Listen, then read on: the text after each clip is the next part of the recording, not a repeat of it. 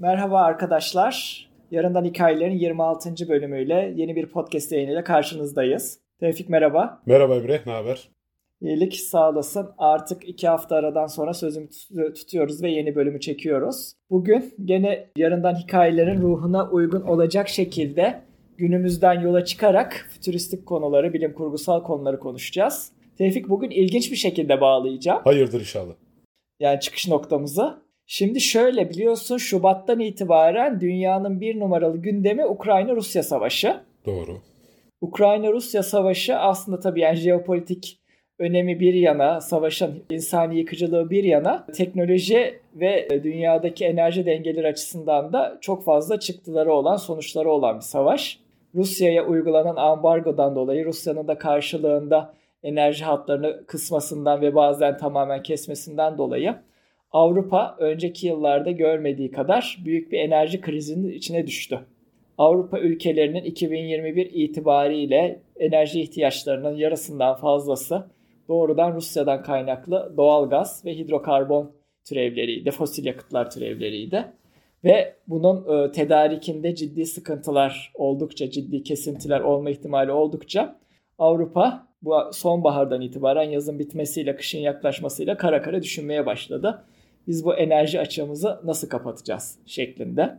Neyse ki küresel ısınmanın belki yakın vadesi etkili, yakın vadeli etkilerinden sayılabilir.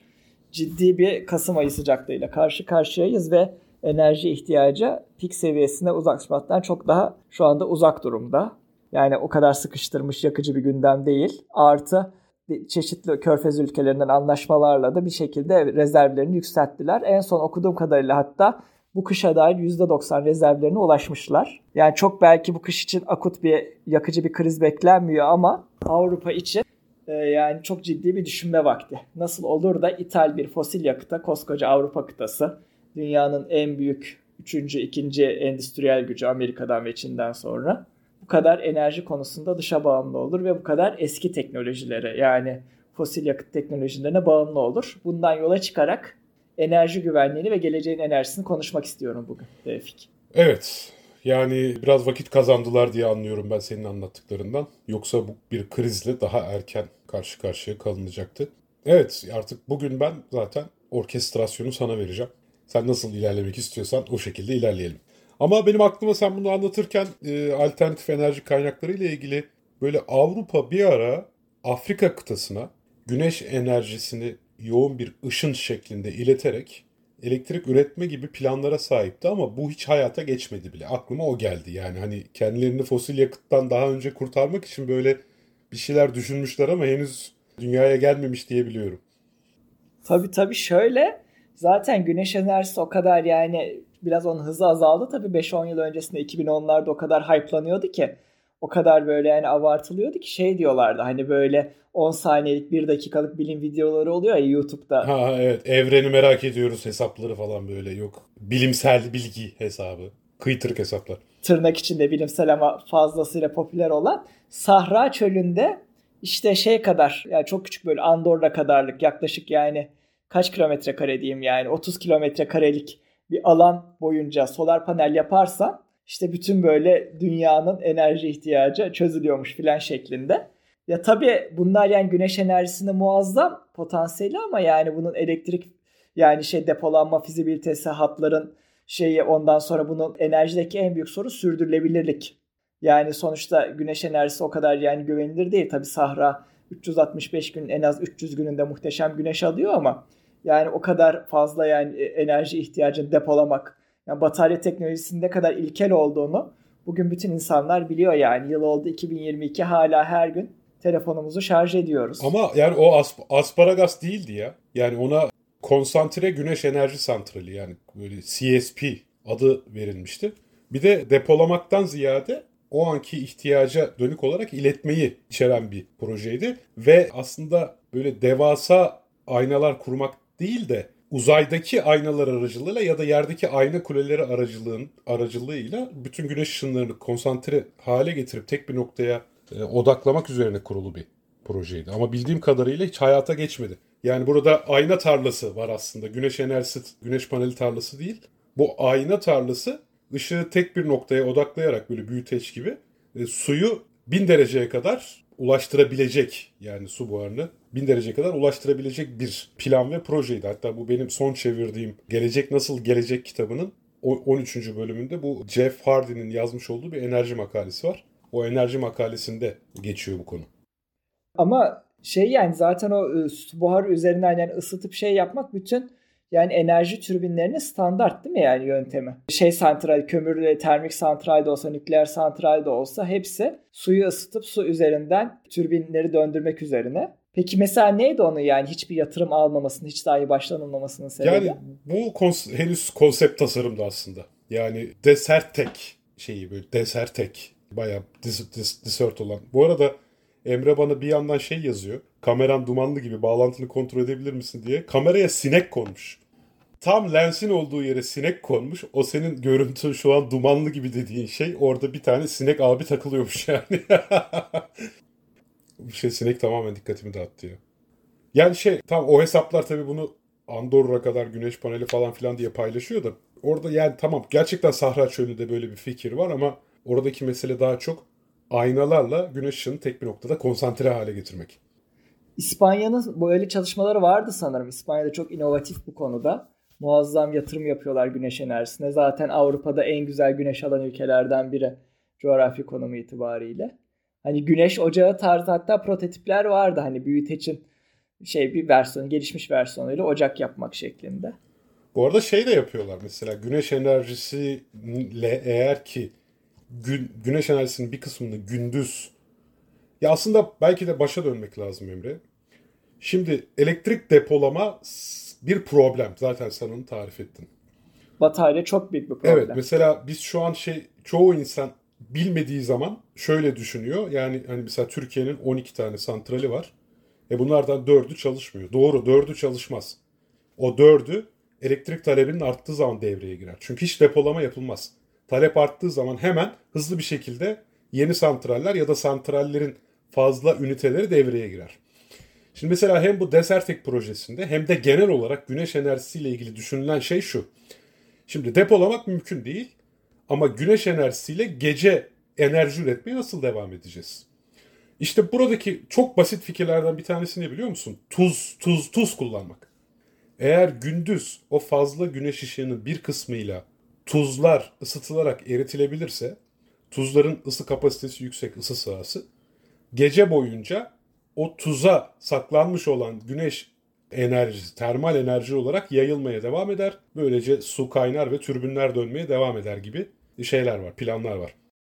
Ama herhalde yani tuzların da maliyet boyutu var. Tuzların depolanması da zor bir malzeme. E tabi yani çok ne kadar tuz o kadar köfte gibi. Aynen e, etkileşime girer metalle. Artı bu hani yenilenebilir enerji oranlarına baktım. Yani ciddi dünyada düzelmeler var. 2010'dan 2020'lere kadar yenilenebilir enerjinin oranı dünyada iki katına çıkmış. Yani %10 seviyelerinden %20'ye. Ancak bu kadar yüksek olmasının sebebi hidroelektrik enerjisini yani barajları da yenilenebilir enerjiye dahil ediyor. Hmm. O yüzden bu kadar yüksek. Mesela Avrupa'da %30 ben şok oldum yani nasıl olur? Sadece güneş artı rüzgarla %30'u bulmak nasıl mümkün diye. Mesela İsveç en yüksek e, yenilenebilir enerji sağlayan ülke şu anda %55 olarak İsveç. Ama tabii bu %55'in en az yarısı hidroelektrik enerjiden geliyor. Ancak Danimarka enerji ihtiyacının %45'ine rüzgar enerjisinden karşılıyor. Ama Danimarka zaten 5 milyon nüfuslu. Enerji ihtiyacı da orantısal olarak küçük bir ülke ve coğrafi konumu itibariyle bir adalar ülkesi. O olduğu gibi yani denizin ortasında şey yani Kuzey Denizi de sığ bir deniz. O yüzden sığ bir deniz olduğu için denizin ortasına çok rüzgar alan yerlere santral koyabiliyorlar. Rüzgar türbini dikebiliyorlar. Yani tamamen kendi coğrafi konumuna borçlu, kendi altyapısına borçlu bu kadar yüksek bir oranı. Mesela Almanya'da Kuzey Denizi'ne sınırı olan bir ülke ama tabii ki hem endüstrinin boyutu hem de yüksek nüfusundan dolayı Almanya için %10'u geçemiyor maalesef. Hala yani klasik hidroelektrik enerjisi yenilenebilir enerji kaleminde en büyük rüzgar ve güneşin yanında. Ve maalesef 2020'lerden sonra belki Covid etkisi de olabilir. Şey çok duraksamış artma oranı. Belki hadi Covid etkisi olabilir. Onun dışında her yıl %1-2 kadar artıyormuş. 2030 hedefi de Avrupa Birliği'nin %32'ymiş. Şu andaki %22 seviyesini %32'ye çık- çıkarmakmış. Yani ciddi yatırım yapacaklar bu e, rüzgar enerjisi ve güneş enerjisi üzerine. Yani peki şöyle yani tamamen şu an bunu bir cahil sorusu olarak kabul et. Cevabı biliyorsan tabii sen de söyle. Peki şimdi biz güneş enerji, dünyanın her tarafını güneş enerji hücre, yani güneş hücreleriyle kapladığımızı varsayalım. Bu uzaya geri yansıyan güneş ışığını azaltarak dünyayı ısıtan bir şey olmaz mı? Yani sera etkisini de arttırır.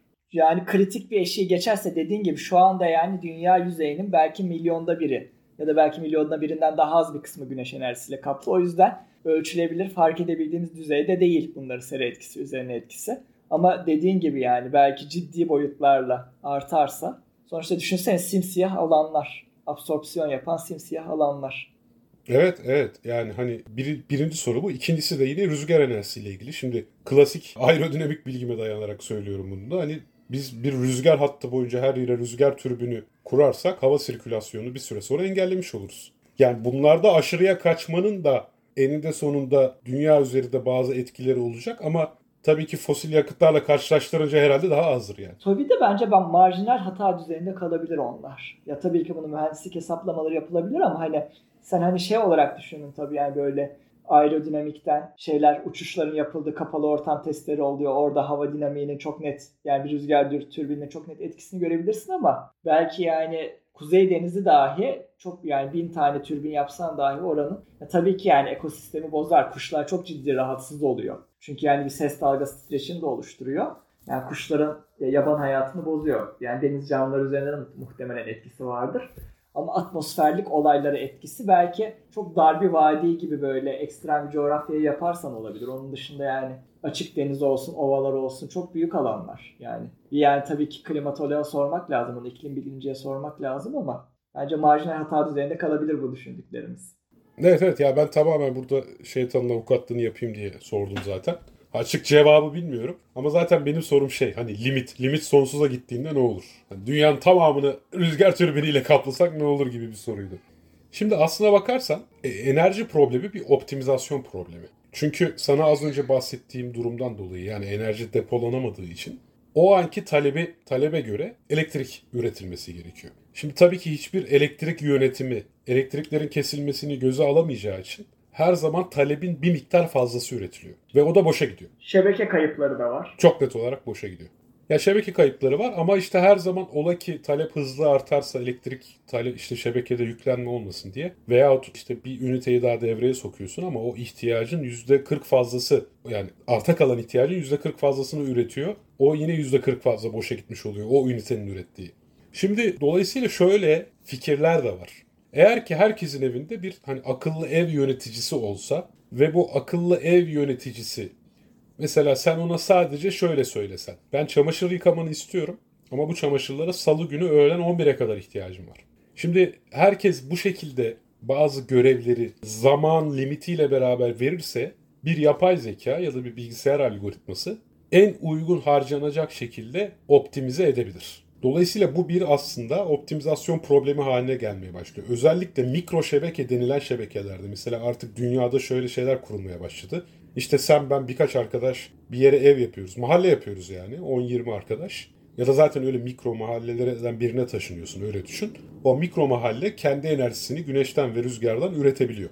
Tabii ki talep bir karşıladığı düzeyde kendi sisteminden karşılıyor. Karşılayamadığı yerde şebekeden enerji alıyor. Şimdi gelecekte buna enerjinin demokratizasyonu da deniyor. Gelecekte şöyle bir durum olabilir diye düşünülüyor zaten. Herkes üretici hale gelebilir. İşte bu tür mahalle komüniteleri, mikro şebekeler fazla üretimini ana şebekeye satabilir. Eksik kaldığı zaman da geri alabilir. Ve eğer evet bu mikro şebekeye iyi bir işte az önce bahsettiğim gibi akıllı bir sistem kurulursa da bu şebeke kendi içerisinde enerjiyi dengeleyebilir. Yani herkesin çamaşır makinesi farklı saatte çalışırsa çünkü bu bahsettiğimiz köyde. O zaman enerji talebi gibi bir şey ortaya çıkmaz. İlave enerji talebi gibi. Mikrogrid enerji olarak şey var. Dünyada uygulamaları var ama hani şehir düzeyinden ziyade daha çok böyle hastane kampüsleri, üniversite kampüsleri gibi.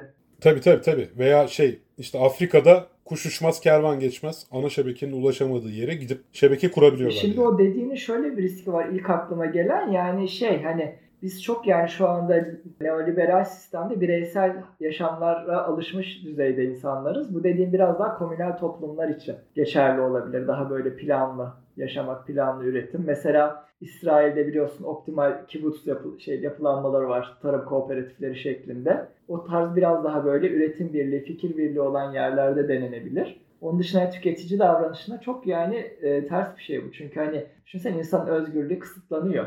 Ve mikro düzeyde kısıtlanıyor, ev düzeyinde kısıtlanıyor. Bunda ancak herhalde yani kriz durumlarında kabul edebilir. Şu anda yani bireyselleşmiş insan. Yani aslında belki de biz Türkiye'de fazla bireyseliz abi ya.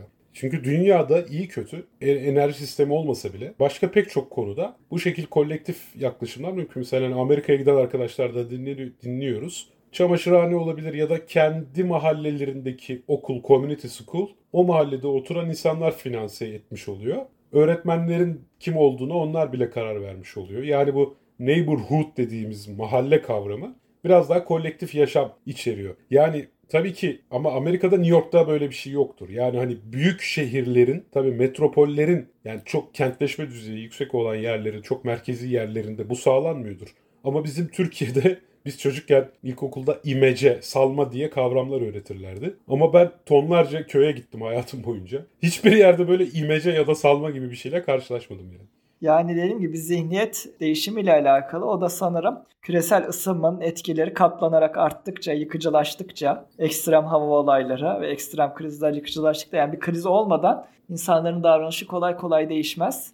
Gerçi yani bu programın konusu değil yani bu bugünlük programı ileriki programda konuşuruz. Covid'in bile yani davranışlarımızın ne kadar değiştiği şüpheli. Yani biraz iş hayatını değiştirdi. Çok fazla kalıcı bir değişim olmadı yani insanların en azından sosyalleşmesi değişmedi. Bir cümleyle söylersin. Yani aslına bakarsan biz bu programı şu an uzaktan yapar hale geldiğimize göre biraz değişmiş. Ama siz muhabbet teorisini uzaktan yapıyordunuz 2017'den beri. Doğru şey hariç. Meetup'lar hariç. Covid'den önce ben seninle bir iki kere daha uzaktan yaptığımı hatırlıyorum.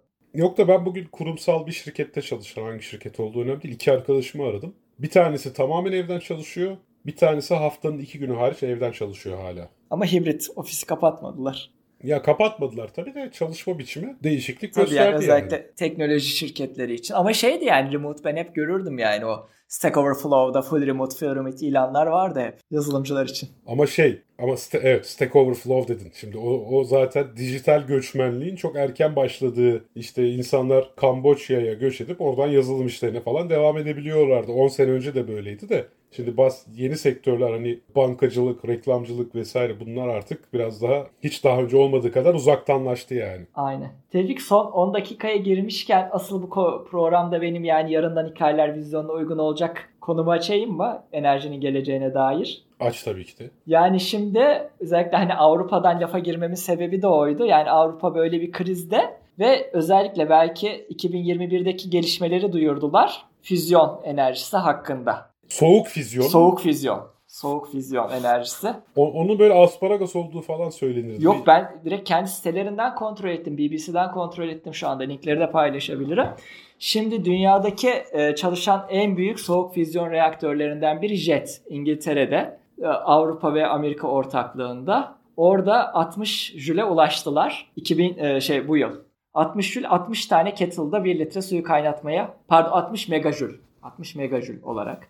Yok 60 megajül 60 tane kettle'daki suyu yani 60 tane kettle'daki 1 litre suyu 0 dereceden işte kaynama noktasına getirmeye yetecek bir enerji. Aslında yani çok sembolik bir düzeyde enerji. Endüstriyel kullanım ya da hane kullanım için çok anlamı olmayan bir enerji. Ancak önceki rekorun iki katıymış. Ve şuna inanılmaz şaşırdım. Soğuk 2017 yılından itibaren füzyon üzerine çalışan startuplar 5 milyar dolar yatırım almış irili ufaklı 30 tane startuptan bahsediliyor. Ve Amerika'da çok büyük startuplar var. 2 milyar, 3 milyar düzeyinde yatırım alan startuplar var. Kendi reaktörlerini inşa ediyorlar. Ve birden fazla yolu var. Şu anda JET'teki en büyük laboratuvardaki reaktör tokamak reaktörü. Bu bir donut şeklinde. Donut şeklindeki türbinlerle plazma oluşturuyorlar ve o plazma üzerinden füzyon enerjisini yaratmaya çalışıyorlar. Ve ITER inşa ediliyor. CERN'e çok yakın Güney Fransa'da. 2035 yılında tam anlamıyla çalışır hale gelmesi planlanıyor. 2035 yılında trityum ve döteryum iki tane hidrojen izotopunu birleştirerek nihai güneşte gerçekleşen füzyon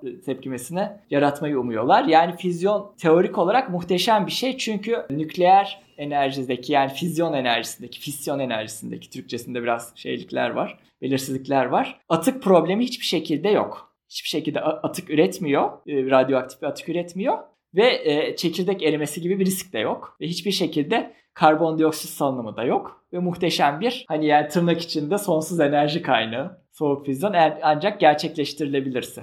Ve 20 yıl şu anda e, tahminler 20 yıl yönünde. 20 yılda gerçekten kullanıma yani endüstriyel kullanıma hazır hale gelecek. Yani kendi fizibilitesi yavaş yavaş yapılmış. Yani şu anda hani ignition olayı var bunlarda. Yani ateşleme olayı ateşleme olayından daha fazla enerji üretir pozisyona gelmiş. Ancak sürekliliği yok. Sürekliliği saniyeler ve dakikalar arasında. Saat yani dakika 17 dakika rekoru var. Onda enerji miktarı çok düşük. İşte enerji 60 megajül olunca da enerji rekoru kırılınca da saniyeler düzeyinde oluyor. Tabii bu yakında işte hidrojenli araca doğru. O çok ben yakında dediğim yani 20 yıl hani şebeke elektriğine dahil olması 20 yıl diyorlarsa araba boyutuna herhalde inmesi 30-40 yıldır. Daha fazla tabii küçülmesi lazım. Yani belki 100 yılın sonuna doğru.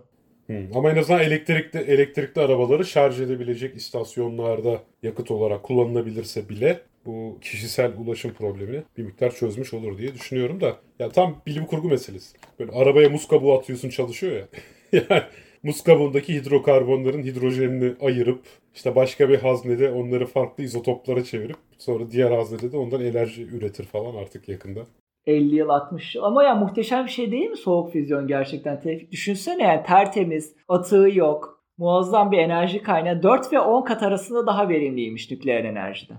Ya şimdi ben geçen yani şey ben artık bu dönem sanayi 4.0 diye bir ders veriyorum Kültür Üniversitesi'nde. Şimdi bu ders için kendi kendime düşünürken işte bir asistanım da var tavavacılıkta. Onunla muhabbet ediyorduk. Bana şey sorusu sordu. Daha önceki bir teknolojiye dayanmayan yeni icat var mı? Yani hani her icat bir şekilde bir önceki teknolojinin üzerine birikimli ilerliyor ya. Telefon telgraftan sonra işte cep telefonu klasik telefondan sonra gibi saire. Şimdi kendi kendime onu düşünürken şöyle bir teori keşfettim. Teori keşfettim doğru bir jargon değil ama olsun. Hatta bunu bir makaleye çevirmeyi de istiyorum. Aslında insanlık tarihi enerjiyi kullanıma evet. geçirebilme. Yani hiç daha önce kullanmadığım bir enerji. Ateşin icadı. Ondan sonra işte zaten fosil yakıtların ilk olarak kullanılması ya da biyoyakıt, sanayi devrimi. Daha sonra işte böyle geriye dönüp baktığın zaman doğada var olan ama senin kontrol edemediğin bir enerjiyi yeni kullanmaya başladığın zaman buna dayalı teknolojileri tamamen yeni olmuş oluyor. Önceki bir şeye dayanmamış oluyor. Şimdi hatta buzdolabını da ben tamamen yeni bir icat olarak düşünüyorum. Çünkü ilk defa termodinamiğin akışını tersine çeviriyorsun. Yani o da enerjiyi yeni bir kullanma biçimi olarak düşündüm onu. Şimdi tam olarak bu söylediğin tabi atom bomb yani hidrojen bombası teknolojisi tabii ki buna dayanıyor da onun insanın onu kontrollü olarak kullanması gibi düşünmüyorum. O kontrolsüz bir güç aslında çünkü yıkıcı. Ama şimdi bunu yapıcı bir şekilde kullanabilmek işte tamamen yepyeni bir teknoloji olmuş oluyor. Ve insanlığı bir devrime daha taşıma potansiyeli taşıyor benim teorim. Teorik olarak gerçekleştirdik bunu. Düşünsene 60 tane kettle'ı ısıttık. Yani gözle görülen somut bir enerji. Yani şey, şu an için hidrojenle kahve yapmak dışında çok işe yaramıyor gibi görünüyor. Ama yani bunun yani. yani 97'den beri başarılıyormuş 90'lardan itibaren ve artık 2020'lerde artık ciddi ciddi yani düşünsene startuplar girmiş buna. Yani insanlar hani kendi ömürlerinde bunun bir karşılığını görmeyi bekliyorlar ki buna yatırım yapıyorlar, yatırım arıyorlar. 5 milyar dolar bence çok ciddi. İrili ufaklı 30 şirketin 5 milyar dolar alması. Ve parlak beyinleri, enerji sektöründen parlak beyinleri çağırıyorlar rekabet ortamı oluşuyor. Yani buna enerji sektöründen kişiler mi daha çok geçer yoksa fizikçiler mi? Fizik sektöründen mi desin? Sanki daha çok fizikçiler gibi ya. Tabii enerji sektöründeki mevcut kişiler daha çok şebekeler, elektrik üretimi falan gibi şeylerle ilgilendiği için burada galiba fizik ve işte kimya alanında uzmanlaşmış insanlar herhalde. Muhtemelen. Yani şey parçacık fizikçiler şu geldi aklıma mesela yani 2025 yılında ilk plazma oluşturulması planlanıyormuş ITER'de belki biz Ether'in ismini CERN'den çok daha fazla duyacağız. Birkaç. Bence de çünkü CERN'deki CERN'deki gelişmelerin günlük hayatımıza nasıl bir katkısı olacağı kısmında anlamakta zorlanıyoruz ama diğeri çok çok daha pratik yani. Ve şu geldi aklıma mesela hani yani Güney Avrupa'da Avrupa devletleri çok fazla yani tabii ki Amerikan desteği, Çin desteği var ama yani CERN'de olduğu gibi gene yani İngiltere'nin, Fransa'nın, Almanya'nın çok büyük bir sponsorluğu söz konusu olabilir. Artı mesela BBC'deki haber dilinde BBC Focus da bunu çok geniş olarak ele almıştı. Şunu sezdim ben. Avrupa çok ciddi bir bunalım içerisinde.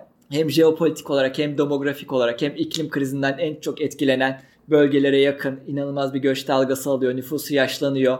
İnovasyon gücünü kaybetti. Yani endüstrideki zaten gücünü 1950'lerde kaybetmişti. İkinci Dünya Savaşı'ndan sonra kaybetmişti. İnovasyondaki gücünü de artık 1990'lardan 2000'lerden sonra işte yani Ericsson'dan sonra, şeyden sonra, Nokia'dan sonra çıkartamadı bir teknoloji devi. Yani bir aklımıza gelen şu anda bir startup şey yani Spotify var, bir SAP var. Yani çok Avrupa'nın teknoloji devi dedikleri. Yani Endüstri 4.0 konseptiyle kurtarmaya çalıştılar tabii. Hani bizim Sa- tabii Siemens'in. Nihai tüketiciye erişmeyen ama B2B yani hani akıllı sensörlerde falan Avrupa iyi. Yani Bosch'tur, Siemens'tir.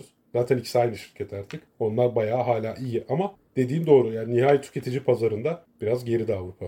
İnovasyonda işte o, onu sezdim ben şey yani hayalleri var. Yani bunu dahi biz yaratırsak tekrardan yani enerjide dünyanın sektörü olarak yani inovasyonun tekrardan lideri olarak Avrupa'yı tekrardan 19. yüzyıldaki şaşalı çağına dünya liderliğine döndürebiliriz şeklinde bir dil okudum yani. İnanılmaz bir umutları var. Çok da merakla bekliyorum.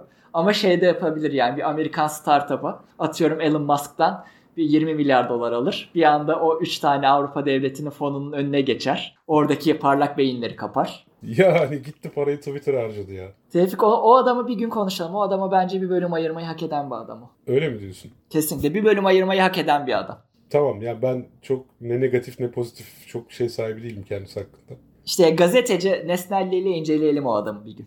Tamam peki peki. O zaman bugünkü programın sonuna geldik galiba. O şekilde şeyle yani e, enerji krizi Avrupa bir krizde şey Rusya gazı kesti. Rusya gazı kesince yenilenebilir enerjiye baktılar ve e, geriden geriye uzun vadeli olarak da ITER'i hızlandırmaya çalışıyorlar. Nükleer füzyonu hızlandırmaya çalışıyorlar. Eğer Avrupa nükleer füzyonu başarırsa dünya sonsuz enerjiye ulaşacak tırnak içinde. Böyle Yok iyi ya. niyetlerle bitiriyorum. Yok ben hiç o konuda niyetli değilim ya bu sefer. Hidrojene para vereceğiz. İnsanlar olarak bir şey değişmeyecek. Çok azını vereceğiz. Düşünsene şeyde 50'li yıllarda karikatürlere bak. Her şey şey diyor yani nükleer enerjiyle çalışacak arabalar, nükleer enerjiyle çalışacak kahve makineleri, nükleer enerjiyle çalışacak şeyler, şebeke elektriği. Onu planlıyorlardı yani. Ya evet de şey anlamında söylüyorum. Yani sınırsız enerji demek bedava enerji demek olmayacak hiçbir zaman tabii ki yani. Ama bedavaya yakın olacak yani. Ben dediğim gibi yani kendi ömrümde duyacağım en muhteşem haberlerden bir nükleer füzyon olabilir. E, şu an yatırılan 5 milyar doları bir yerden çıkarmaları lazım. Ki daha da yatırılacak. Tabii ki. Kimse boşuna yatırmıyor. Kar edecekler abi. Tabii ki. Yani ciddi bir şey var yani. Umarım. Hiç olmadı. Bizim ülkede EPDK bir payını koyacak üzerine. O yüzden çok ümitlendim. Tabii vergisini alacak. bir ÖTV'si var. Yani tabii. ÖTV'si, vergisi, ithal. Biz gene yani sentine şey 2 euroya alırız. Tabii şeyini, tabii. Şey, kilowatt saatini. Wattını. Wattını pardon. Tamamdır abi. O halde... O zaman iki hafta sonra görüşmek üzere sayın dinleyiciler, sevgili arkadaşlar, bilimseverler. Hepinize güzel bir hafta diliyoruz. Hoşçakalın. İyi geceler, iyi akşamlar. İyi akşamlar.